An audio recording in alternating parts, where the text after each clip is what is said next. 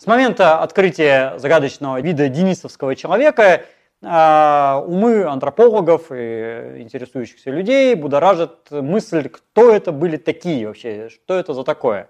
А, напоминаю, э, история денисовцев как вида началась совсем недавно, э, ну вернее как недавно, началась она в советские времена, когда в Денисовой пещере были найдены зубы. Но э, эти зубы, они не находили какого-то внятного как бы, определения, Потому что единственное, что было понятно, что зуб большой.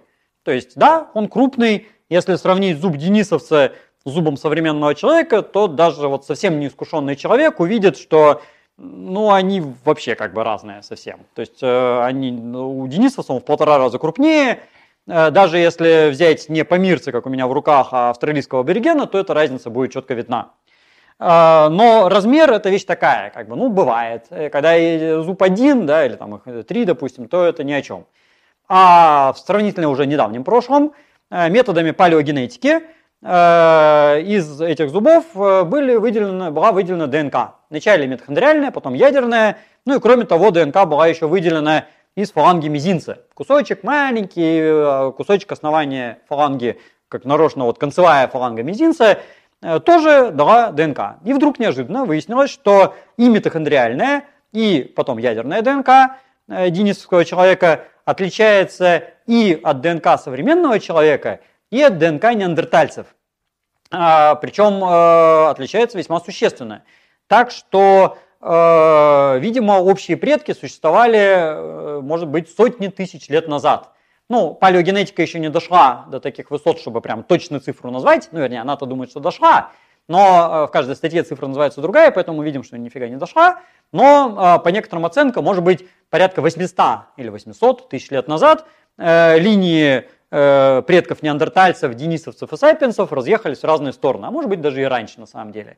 Но э, исследование ядерной ДНК все-таки показало, что э, денисовцы э, чуть-чуть ближе к неандертальцам, чем к сапиенсам. Из этого вырисовывается картина, что э, какие-то общие предки сидели в Африке, а потом, соответственно, предки сапиенсов там так остались и куковали до последнего выхода, уже там порядка 50 тысяч лет назад, а какие-то э, персонажи вышли из Африки и разделились на две линии. Одни пошли на запад в Европу и стали неандертальцами, другие пошли на восток и стали денисовцами. Но проблема в том, что денисовцев у нас осталось 4 огрызка. На данный момент известно 3 зуба, это вот один из них, ну это не оригинал, это слепок, но неважно. И вот этот самый кусочек фаланги. Все, больше ничего нет. Что характерно, а, в этой же самой Денисовой пещере есть и зубы, и другие кости, ну, там а, тоже фаланги, огрызочки костей неандертальцев, из которых э, анализ ДНК показал неандертальскую генетику.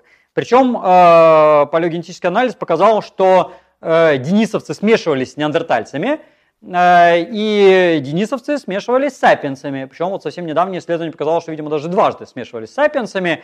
Э, ну, не со всеми, правда, а с предками современных австралийских аборигенов, меланезийцев, папуасов. И от них, видимо, какая-то генетика дошла и до э, азиатских групп, например, у эскимосов, там, у некоторых китайцев южных, тоже примесь денисовская есть.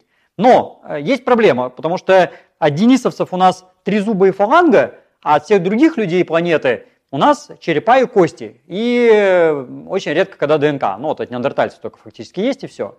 Ну, кроманьонцы как бы не в счет, а не сапиенс. И возникает проблема. Э, кто такие эти денисовцы, на что они были похожи?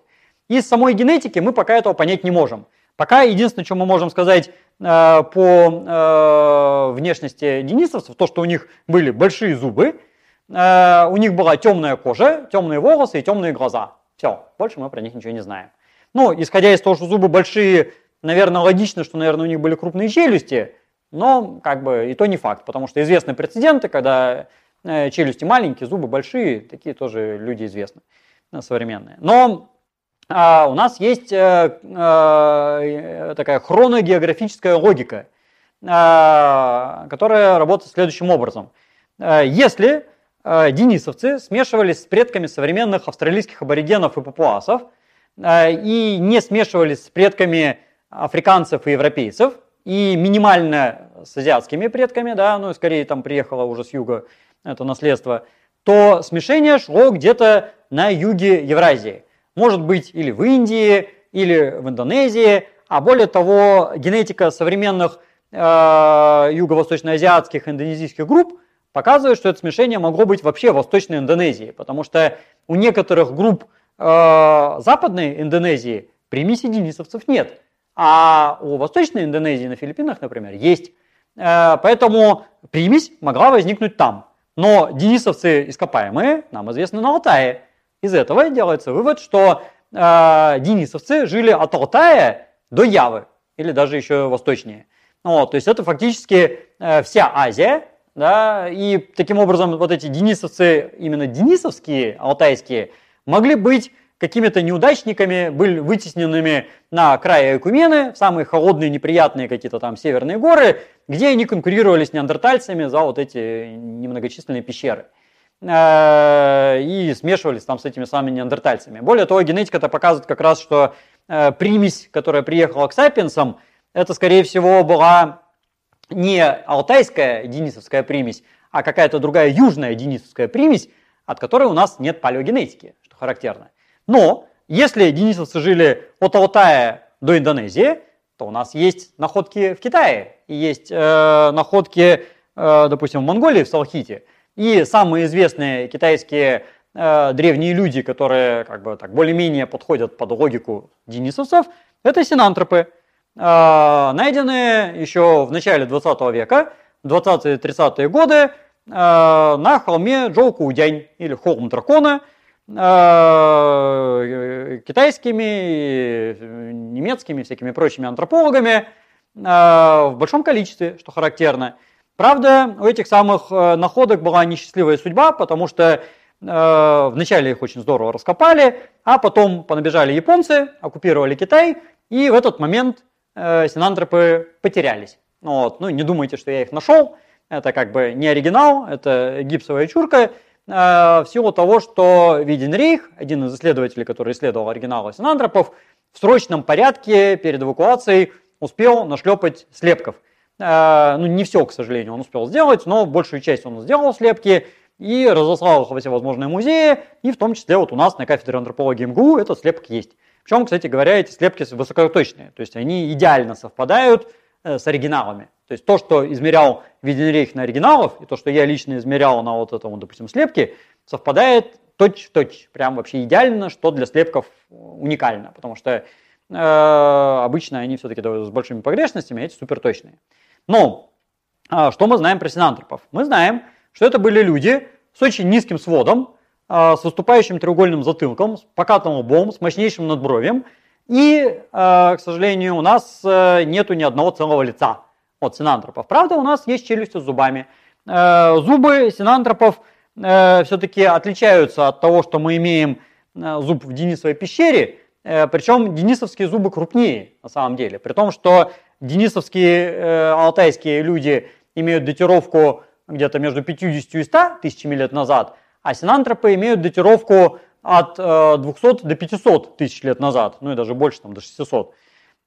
То есть, по идее, синантропы как минимум вдвое древнее, ну и там втрое, в четверо, в пятеро древнее, и зубы у них при этом меньше. Вот, что может говорить о двух вещах. Либо синантропы и денисовцы все-таки это вообще не родня ни разу, либо у них зубы подросли, что само по себе было бы чудесно, либо что было разнообразие. А, к сожалению, из э, китайских местонахождений, синхронных алтайским денисовцам, практически нету сопоставимых зубов. То есть, на удивление, в Китае найдено огромное количество всяких разных находок, и после уже синантропов было обнаружено масса-масса всего, а, там череп из Дали, из Чинюшаня, из Гуандуна там, и так далее, и так далее, но э, на них нет вот именно этих зубов, э, вот именно этих маляров верхних, да, которые найдены э, для денисовца с Алтая. И напрямую сопоставить крайне проблематично. Но э, все-таки э, отдельные находки есть, и э, из общей логики получается, что да, вот эти азиатские жители того времени, это, скорее всего, и были те самые денисовцы.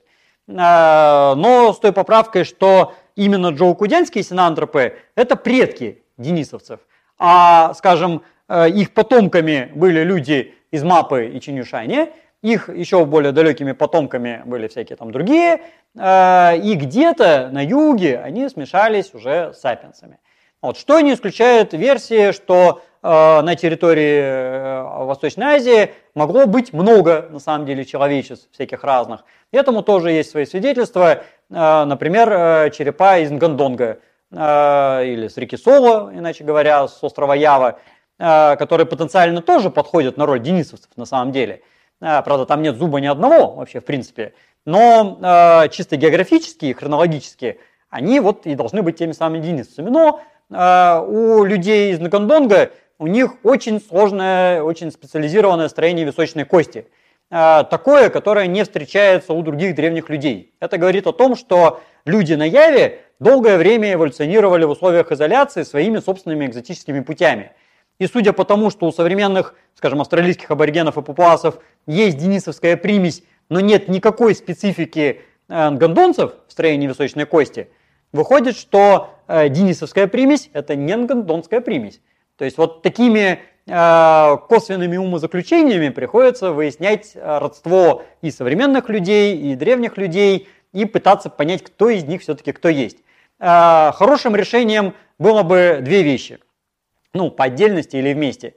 Либо обнаружение нормального полноценного черепа, ну, хотя бы там черепной коробки на Алтае, когда вот, ну, нам, допустим, Деревянка или Шунков принесли бы из Денисовой пещеры, о, мы нашли.